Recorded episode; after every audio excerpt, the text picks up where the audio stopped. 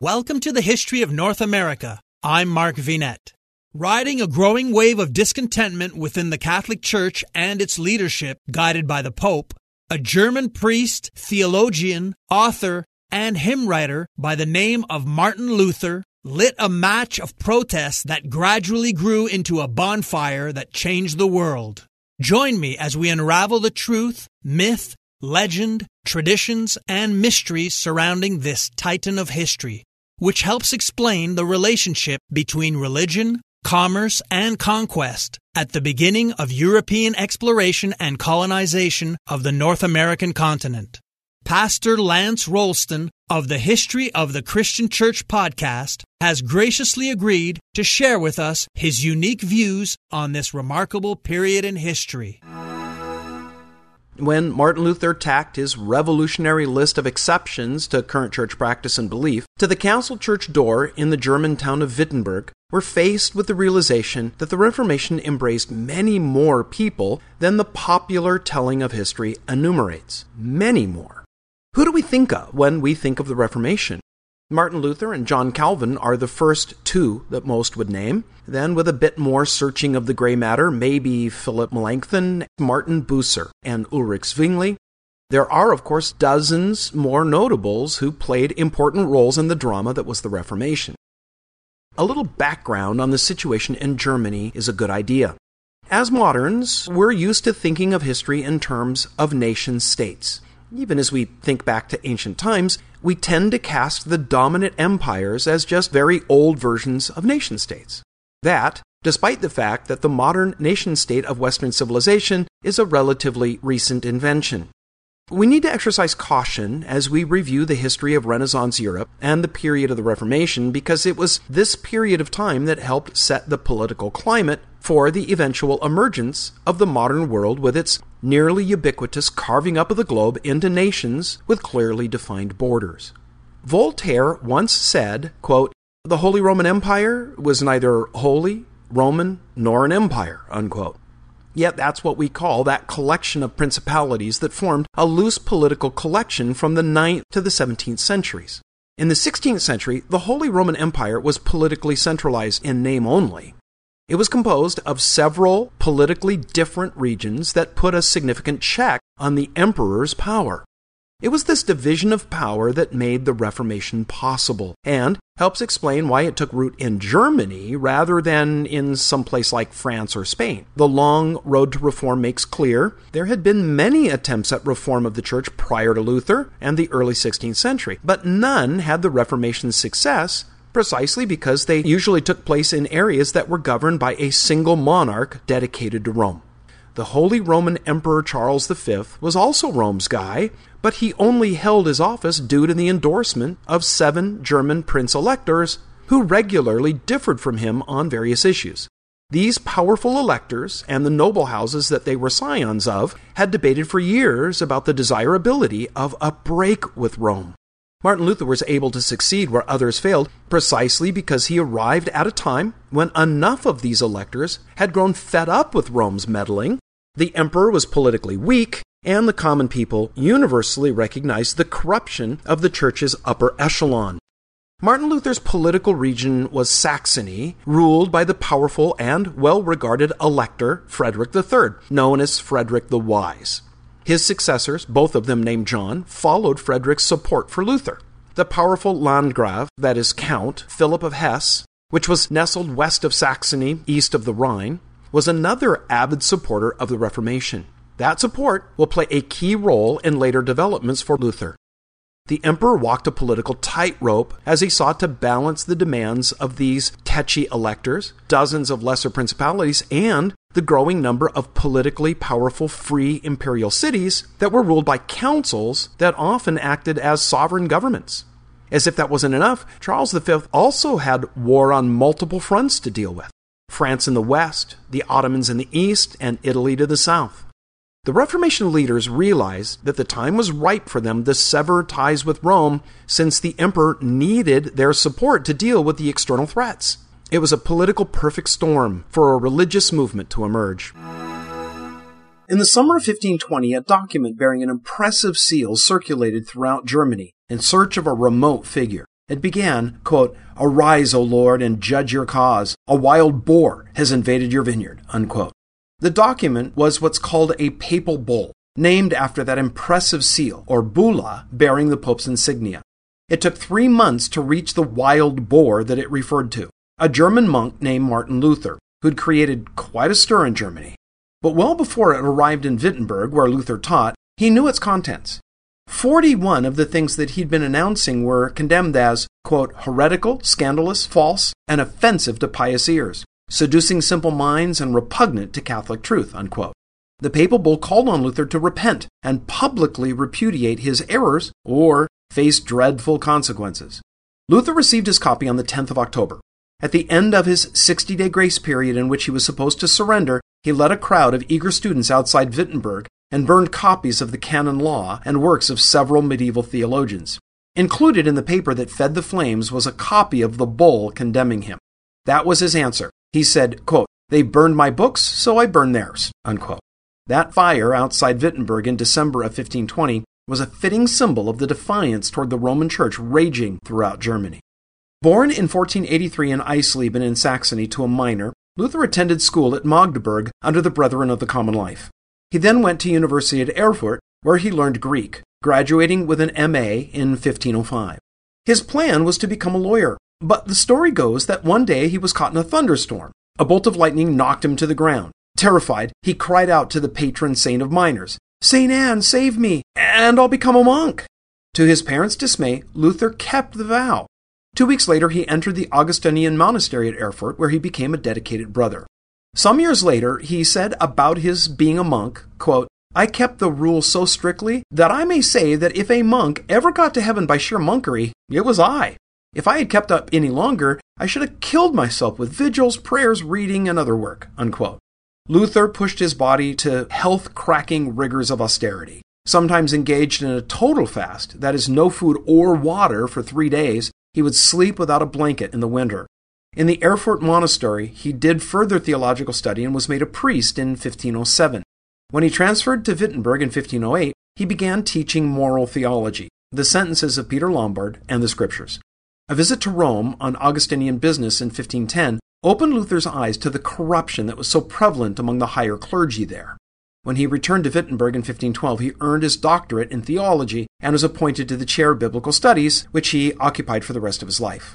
But throughout this time, Luther was consumed by guilt and the sense of his sinfulness. While the majesty and glory of God inspired most people, it tormented Luther because he saw himself as a wretched sinner, alienated from an unapproachably holy God.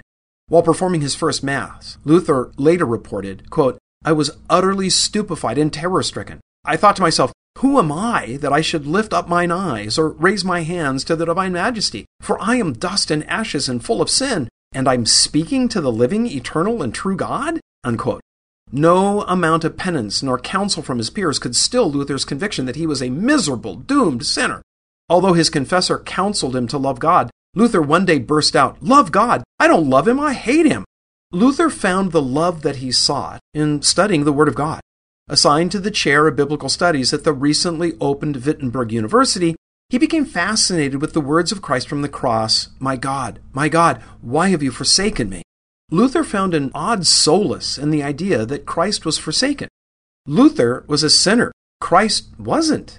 The answer had to lie, Luther intuited, in Christ's identification with sinful humans. He began to ponder the possibility that Jesus endured estrangement from God for us. Hi, everyone. If you've been injured in an accident that was not your fault, listen up. We have legal professionals standing by to answer your questions for free. Call now and find out if you have a case and how much it's potentially worth. Call 800 218 6010. I'm here with spokesman John Wolf. So, John, tell everyone listening who should call right now. Well, Maria, first off, thank you for having me here. It's always nice to answer the listeners' questions. Now, as far as who should call in, Anyone who's been injured in an accident and think you deserve compensation, give us a call right now. 800 218 6010. You'll find out if you have a case and how much it's potentially worth. Thanks, John. You heard it, folks. Take advantage of this opportunity and call now. 800 218 6010. Advertisement sponsored by Legal Help Center may not be available in all states. A new and revolutionary picture began to develop in Luther's restless soul. Finally, in 1515, while pondering Paul's epistle to the Romans, Luther came upon the words of chapter 1, verse 17 For therein is the righteousness of God revealed from faith to faith. As it is written, The just shall live by faith. This was the key that turned the lock and opened the door to everything else that would follow. He said, quote, Night and day I pondered until I saw the connection between the justice of God and the statement that the just shall live by his faith. Then I grasped that the justice of God is that righteousness by which, through grace and sheer mercy, God justifies us through faith. Thereupon I felt myself to be reborn and to have gone through open doors into paradise. Unquote. Luther saw it clearly now. Man is saved only by his faith in the merit of Christ's sacrifice. The cross alone removes sin and saves from the grasp of the devil. Luther had come to his famous doctrine of justification by faith alone. He saw how sharply it clashed with the Roman Church's doctrine of justification by faith and good works. The demonstration of faith through virtuous acts, acceptance of church dogma, and participation in the sacraments. The implications of Luther's discovery were enormous. If salvation comes through faith in Christ alone, the intercession of priests was unnecessary. Faith formed and nurtured by the Word of God, written and preached, requires neither monks, masses, nor prayers to the saints. The mediation of a church magisterium crumbles. Now, at first, Luther had no idea where his spiritual discovery would lead. It took a flagrant abuse of church finances to move him to the center of rebellion in Germany and into a revolutionary position regarding papal authority. The sale of indulgences, introduced during the Crusades, remained a major source of church income, especially that which was destined for Rome. The theology behind indulgences is rather complex, but the upshot is this Jesus and the saints have done far more good than they need for themselves, and have lived lives that produce an excess of righteousness that others can draw on. The church hierarchy, and specifically the Pope and his agents, they're able to open what's called the treasury of merit. All this excess goodness has gone into, and assign it to less worthy individuals. So, in exchange for a meritorious work, like making a pilgrimage, or going on a crusade, or making a financial contribution, the church offered the sinner exemption from acts of penance. All too often, the peddlers of indulgences made them seem a sort of magic, as though a contribution automatically earned the one seeking it a reward, regardless of the condition of their soul. Sorrow for sin was conveniently overlooked, and some even implied that you could buy permission to sin before committing it. All of this deeply troubled Luther. So, armed with his new understanding of faith, he began to criticize the theology of indulgences in his sermons. He ramped things up in 1517 when the Dominican John Tetzel was preaching throughout Germany on behalf of a Vatican fundraising campaign so they could complete the construction of St. Peter's Basilica in Rome. In exchange for a contribution, Tetzel boasted, he would provide donors with an indulgence that would even apply beyond the grave and free souls from purgatory. Now, Tetzel was a clever sloganeer who understood the power of marketing. He came up with a catchy ditty. As soon as the coin in the coffer rings, the soul from purgatory springs. To Luther, Tetzel's preaching was more than bad theology. It bordered on blasphemy. Irked by Tetzel's fleecing of the common people and provoked by his studies in Scripture, Luther drew up 95 propositions for theological debate, and on October 31st of 1517, following university custom, he posted them on the castle church door at Wittenberg, the place that people put public notices. Among other things, Luther's list argued that indulgences can't remove guilt. They do not apply to purgatory and are harmful because they create a false sense of security. Little did anyone know that the spark had just been lit that would fire the Reformation. Within a short time, Tetzel's fellow Dominicans in Germany denounced Luther to Rome as guilty of preaching dangerous doctrines. A Vatican theologian issued a series of counter theses to Luther's list, claiming that anyone who criticized indulgences was guilty of heresy. At first, Luther was willing to accept a final verdict from Rome but he quickly shifted to the position that his critics show him in Scripture that he was wrong. As his appeal to the Bible grew, he began to question the doctrine of purgatory. During an eight day debate in 1519 with church theologian Jan Eck at Leipzig, Luther said, A council may sometimes err. Neither the church nor the pope can establish articles of faith. These must come from Scripture. Luther had moved from his first conviction, that salvation was by faith in Christ alone, to a second. Scripture, not popes or councils, is the standard for Christian faith and behavior. Jan Eck didn't miss Luther's spiritual resemblance to Jan Hus. After the Leipzig debate, he asked Rome to declare Luther a heretic.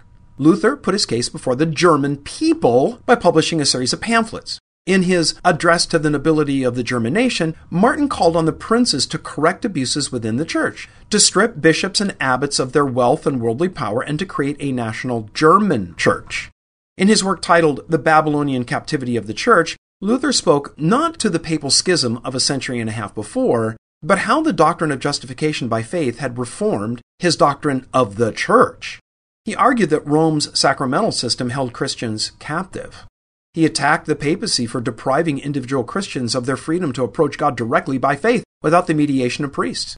He said that in order for a sacrament to be valid, it had to be instituted by Christ and exclusively Christian. By these tests, Luther could find no justification for five of the Roman Catholic sacraments. He retained only baptism and the Lord's Supper and placed even those within a community of believing Christians rather than in the hands of an exclusive priesthood. All this had sweeping ramifications for the church. It brushed aside the traditional view of the church as a sacred hierarchy headed by the Pope and returned to the early Christian view of a community of Christian believers in which all believers are priests called to offer spiritual sacrifices to God. In his third pamphlet, published in 1520, The Freedom of a Christian Man, Luther set forth in a conciliatory but firm voice his views on Christian behavior and salvation. This work is probably the best introduction to his central ideas. He wrote, quote, Good works do not make a man good, but a good man does good works. Unquote. On the eve of his excommunication from the Roman Church, Luther removed the necessity of monasticism by stressing that the essence of Christian living lies in serving God in one's calling, whether that's secular or religious. All useful callings, he said, are equally sacred in God's eyes. In June of 1520, Pope Leo X issued his bull condemning Luther, giving him 60 days to turn from his heretical course. The bonfire at Wittenberg made clear Luther's intent, so his excommunication followed. In January 1521, the Pope declared him a heretic. The problem now fell into the hands of the young Emperor Charles V, who was under oath to defend the Church and remove heresy from the empire. Remember that all church hierarchy can do is examine those who are suspected of heresy and declare them innocent or guilty. Punishment was not the duty of priests or monks. That was for the civil magistrate to carry out. So, when Luther was declared a dangerous heretic and booted from the church, it fell to the emperor to carry out his execution. He summoned Luther to the imperial assembly at Worms, called a diet, to give an account of his writings. Charles V understood how highly charged the political situation around Luther was since he'd become the hero for a good part of the German nobility that Charles desperately needed in his contest with France and the Turks. The emperor wanted to make sure that Luther was a verifiable heretic and not just someone that Rome wanted to get rid of. While the exact record of the Diet at Worms is a little cloudy, it seems that one day, as Luther was shown a table full of books purported to be his, wherein his radical ideas were expressed, he asked if they were indeed his, and if he stood by all that he had written in them. He hesitated and showed some uncertainty. Now, whether his hesitation was due to his concern that maybe there were some books there he'd not authored, or that some of his earlier writings may not have been as an accurate reflection of his present views, or that with the emperor watching him he was being faced with a potentially life ending challenge, we don't know. In any case, he was allowed to retire for the day where he reflected on what he was really being challenged by and emerged to stand before the assembly on the morrow, where he once again insisted that only biblical authority would sway him. In a famous and oft quoted line, he stated, quote, My conscience is captive to the word of God. I will not recant anything, for to go against conscience is neither honest nor safe. Here I stand. I cannot do otherwise. God help me. Amen. Unquote. Bold, courageous, but Charles V wasn't impressed. He declared Luther an outlaw. He pronounced, quote, This devil in the habit of a monk has brought together ancient errors into one stinking puddle as an invented new ones, unquote. Luther had 21 days for safe passage to Saxony before the sentence fell. It never came. Luther was saved from arrest and death by Duke Frederick the Wise, the Prince of Saxony, whose domains included Wittenberg. The Duke gave Luther sanctuary at his lonely Wartburg castle. Disguised as a minor nobleman and given the alias Junker George, Luther stayed for a year. He used the time to translate the New Testament into German, an important first step toward reshaping public and private worship in Germany. Next time, we continue our deep dive into the life and times of this 16th century German monk and reformer whose efforts to alter the theology and practice of the Roman Catholic Church launched the Protestant Reformation, a form of Christianity that inspired early generations of men and women to cross a perilous ocean with their few belongings, hopes, dreams, and determination and travel to the shores of North America.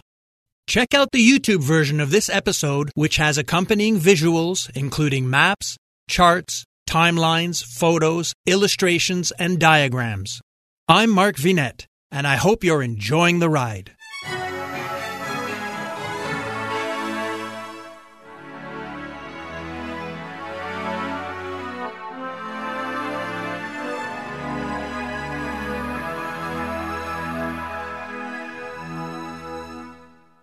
Doctors endorse it, nutritionists recommend it, and customers love it.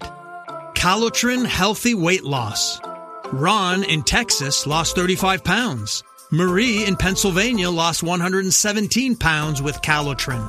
Diane not only lost weight, but she also found relief from arthritis. Lynn lost over 45 pounds.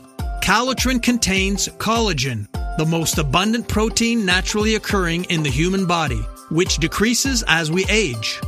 Taking Calotren promotes better sleep, more energy, less joint pain, and best of all, weight loss.